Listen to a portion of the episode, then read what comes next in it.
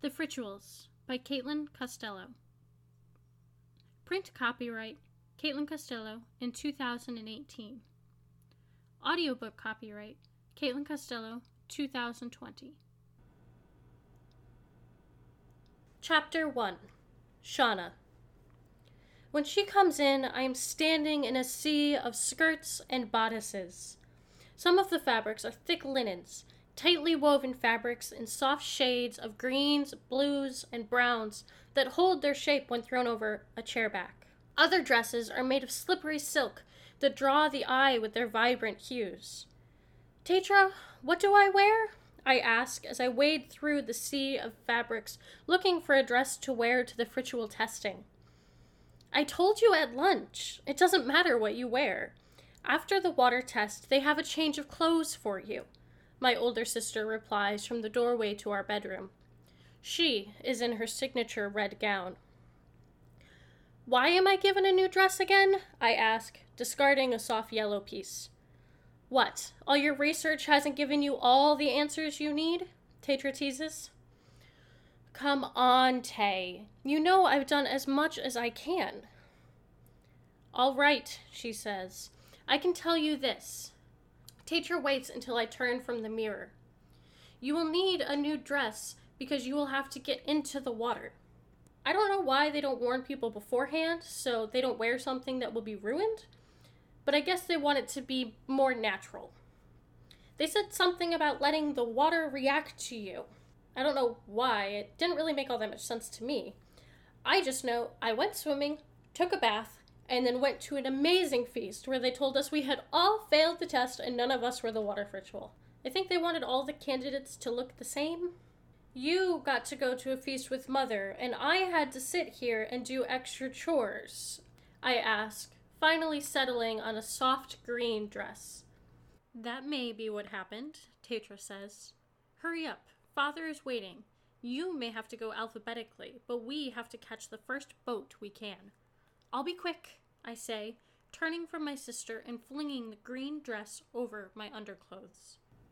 I'm struggling with the ties for the corset of the dress when Tetra calls from the hall. Shauna, let's go! We're gonna be late. She pokes her head back in and notices that I am struggling. Father is waiting outside, she says, coming up behind me to fix the dress. She heads back towards the door. Come on, we don't want to be late. I push a curl out of my face and hurry after her. I step outside to see Father leaning against the fence that lines our property. He steps to the side to walk next to Tetra as we approach. Father strikes up a conversation with her, smiling and looking around at the sunshine. But behind those dancing eyes, I can see that he was hurting. I know he wishes Mother was here to see me take the test. I wish she were here too. It has been a hard couple of months without Mother. The vision of her lying under the quilt she had spent months making, shivering, unable to keep down any of the food we tried to give her, was burned into my mind. She came down with the flu and couldn't shake it. At least, that's what the doctor said. We tried so hard to make her better, but no matter what we did, she just seemed to get worse. Shauna! Tetra calls to me in her shrill voice, breaking me from the memory. You don't need to walk so fast. I pause and give them a chance to catch up. Sorry, I'm just eager to get there. I didn't realize you had fallen behind. You were in your own little world again, she says, rolling her eyes. She turns to Father, catching her skirt in her hand to stop it from getting tangled in her legs as she takes long strides. I'm guessing by the way she grips it that she would have rather worn pants, or at least a shorter skirt. But when it comes to events like this, Father has to be strict about what we wear. Father, do you think you could tell me the story again? I ask, watching birds dance on the path in front of us. I think I can do that, he says, with his soft, lilting voice bouncing off the leaves, wrapping them up in the story, too many years ago following the fall of Queen Chima, and after Queen Moraine took her sister's place. Moraine drafted a treaty that ended the war. The rebel groups that had helped her stop her sister from destroying both races tried to return to their homes. A young elf named Matron and a girl named Serena struck up an unlikely friendship. Serena met Matron as a client through his blacksmithing business. As she was half elf, half human, she spent most of her life in fear that people would find her out. But when Matron didn't care, they became fast friends. Some, like Matron's father, thought they were too close. Even in this time of peace, the races were still not content with each other. The two were advised to cut ties, but they continued to fight for their friendship, inevitably falling in love. Here, Father makes a face, scrunching it up playfully in fake disgust. He always gets so flustered when a suitor comes to the door for Tetra. He isn't ready to see us grow up and leave him yet. So, whenever he gets to this point in the story, Father tries to pretend that love isn't all that it was made out to be. But Tetra and I know better. We saw him with Mother. Now, Matron was gifted with the ability to control four of the five elements earth, air, water, and fire. Only the descendants of royalty could control the last element, spirit. These descendants didn't have to take the throne, just be related to those on it. While most elves here were only able to control water, the goddess blessed Matron with his extended abilities the people didn't know how he was able to control so many magics. So, they created a name for this anomaly a fritual. With so many people hating their love, the young elf wanted to make sure his partner was protected. But he needn't have worried. Serena had her own set of skills. Her father was well trained in the art of swordplay, who had taught her all he knew. Between the two of them, Matron and Serena made a formidable team. Serena and Matron were married, but in secret for their safety. Sadly, when their enemies did find out, disaster struck. Matron's father led an attack against his own blood. Matron was able to fight them off long enough to give Serena the time she needed to escape, but it cost him his life. It is rumored by some that Serena had a son named Amicus, a child that would continue the line. But no one knows who he was or if he inherited any of his father's magic. It was discovered over time as our races mixed that humans block the magic, making the offspring of an elf and a human unable to control it. So the powers that were held in the time of old faltered. Legend says that Matron's blood and his magic run through the two races.